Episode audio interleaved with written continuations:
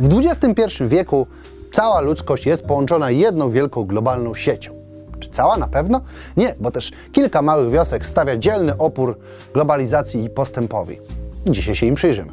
Ludzka stopa stanęła praktycznie na każdym możliwym zakątku Ziemi. Dodatkowo, mając dostęp do satelit, jesteśmy w stanie obejrzeć praktycznie każde miejsce, które tylko zechcemy.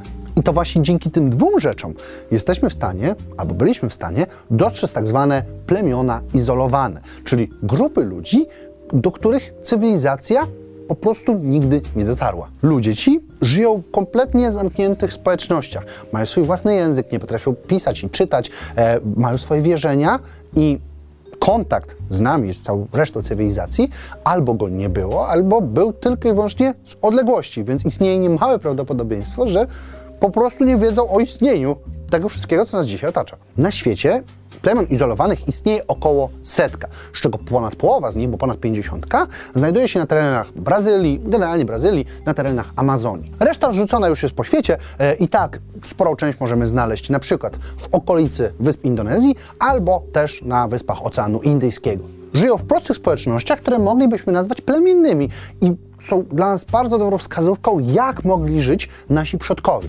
A dlaczego oni żyją w tych konkretnych miejscach? No właśnie dlatego, że te miejsca najczęściej były bardzo trudno dostępne. Stąd też większość cywilizacji jakby na przestrzeni do tych miejsc po prostu nie docierała, czy to z powodu bardzo trudnych warunków dojścia samego, albo po prostu oddalenia od różnych innych miejsc, gdzie cywilizacja się rodziła. Więc czemu skoro wiemy, gdzie oni są e, i wiemy, jak do nich dotrzeć, bo mamy ku temu środki, do nich po prostu nie dotrzemy. No, tutaj trzeba wspomnieć o kilku problemach, które mogą się z tym wiązać.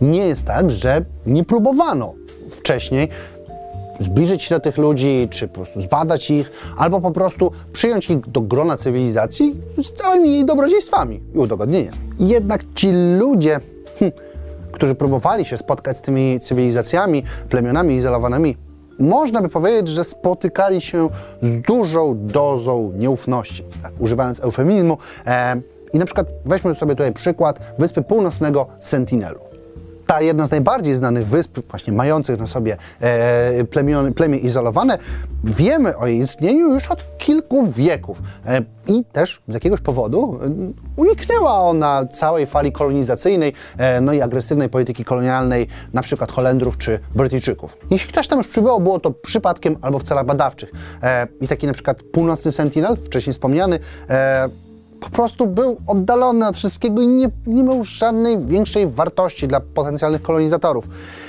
No i takie osoby, które tam już przybywały, najczęściej były po prostu atakowane przez lokalnych mieszkańców.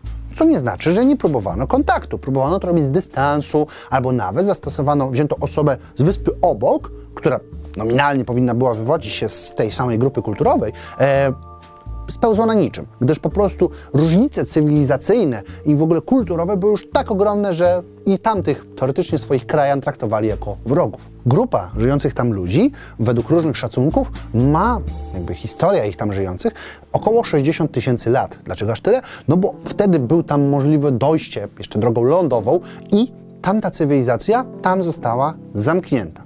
W tym momencie rząd Indii, bo to on sprawuje jurysdykcję nad tym rejonem, zakazuje jakiegokolwiek kontaktu z lokalnymi mieszkańcami. Dlaczego? Dlatego, że możemy po prostu zagrozić ludności tam żyjącej. W jaki sposób? Ano przez bakterie i zarazki. I tu docieramy do największego problemu, jaki wynika z kontaktu albo utrudnienia, e, jaki miałby kontakt z plemionami izolowanymi. Bo też my przez setki lat, przez to, że byliśmy narażeni na różnorakie choroby czy zwierzęta, z którymi mieliśmy styczność, wytworzyliśmy odporność na rzeczy, które dzisiaj dla nas nie są w sumie czymś groźnym. Jednak dla ludzi, którzy nie mieli wcześniej z tymi chorobami do czynienia, mogą okazać się one śmiertelne. I tak, cofnijmy się w historii.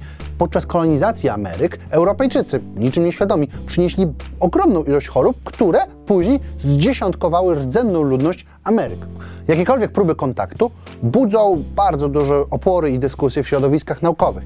Czy to te pod kątem badawczym, czy to te pod kątem ocalenia tych ludzi podnosi się, że otwarcie ich na świat nie przyniesie im tych dobrych cech, tylko raczej te złe.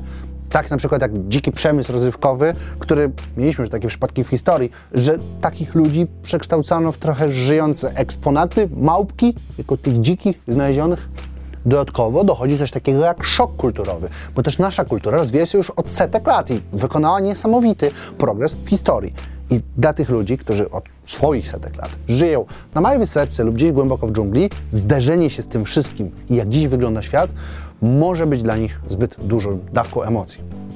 Dodatkowo dochodzi jeszcze kwestia przyzwyczajeń tego, gdzie te osoby żyją. I to miało miejsce przy, na przykład przy przesiedleniach osób żyjących w dżungli na tereny płaskie. Zderzenie się tych ludzi z tak gigantycznymi, otwartymi przestrzeniami spowodowało coś, co nazywamy agorafobią, czyli lękiem przed otwartą przestrzenią.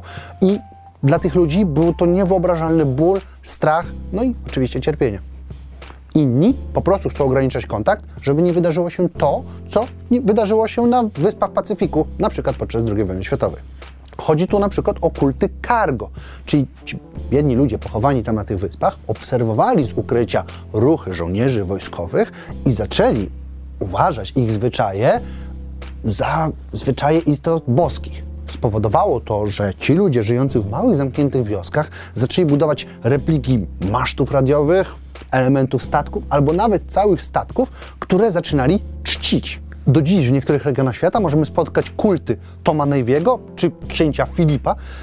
No i może to wydawać się nam śmieszne, ale tam odbywają się niekiedy w niektórych plemionach ceremonie religijne, które przypominają wojskowy apel, który gdzieś tam kiedyś został podpatrzony. Nie da się jednoznacznie określić, czy powinniśmy te ludy wciągać do naszej cywilizacji, czy też nie. No bo też i każda strona będzie miała swoje za i przeciw.